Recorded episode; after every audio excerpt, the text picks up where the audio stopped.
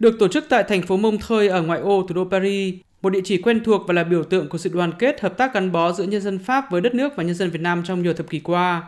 Đại hội lần thứ 17 của Hội hữu nghị Pháp Việt Nam AAFV đã thu hút hàng trăm đại biểu tham dự, bao gồm các hội viên đến từ nhiều tỉnh thành trên khắp nước Pháp cũng như đại diện các hội hữu nghị với Việt Nam tại một số quốc gia châu Âu như Bỉ, Thụy Sĩ. Phát biểu tại đại hội, Thượng nghị sĩ danh dự Pháp bà Helen Luick, đồng thời là Chủ tịch danh dự Hội hữu nghị Pháp Việt Nam, đã nhắc lại lịch sử đoàn kết hữu nghị đáng tự hào của hội, được thành lập đúng 60 năm trước đây, vào thời điểm đất nước và nhân dân Việt Nam đang trong cuộc chiến tranh gian nan để bảo vệ và thống nhất đất nước.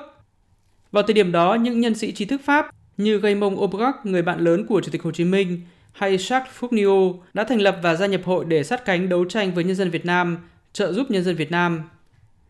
Đại sứ Việt Nam tại Pháp Đinh Toàn Thắng khẳng định,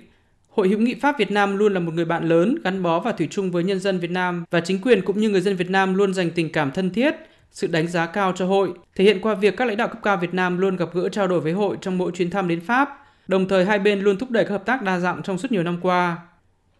Trải qua nhiều thập kỷ đoàn kết, tình hữu nghị Pháp Việt được Hội hữu nghị Pháp Việt Nam vun đắp ngày càng bền chặt và thể hiện mạnh mẽ hơn trong thời gian qua.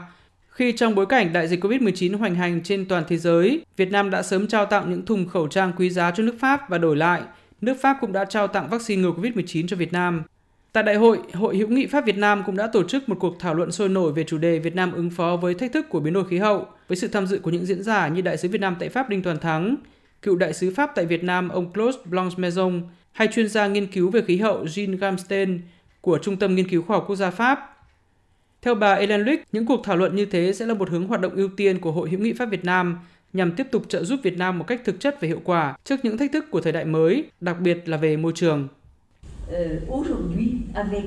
Ngày nay với hơn 1.300 km bờ biển, Việt Nam cũng như nhiều nước khác trên thế giới phải đối mặt với tình trạng biến đổi khí hậu, nhưng là nước chịu tác động nhiều thứ năm của biến đổi khí hậu. Thông qua những thảo luận này, chúng ta nắm được thông tin nhiều hơn để suy nghĩ làm cách nào có thể trợ giúp Việt Nam thông qua các cấp lãnh đạo cao cấp của Pháp, cũng như giúp đỡ người dân Việt Nam và nhiều người trong số đó đã bắt đầu thay đổi nơi sống vì tác động của biến đổi khí hậu.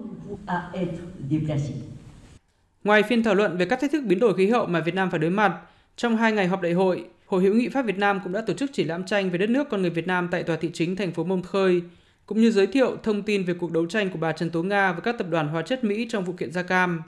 Sau hai ngày họp, Đại hội Hội hữu nghị Pháp Việt Nam đã bầu ra Ủy ban toàn quốc cũng như hoàn thiện các chức danh lãnh đạo hội.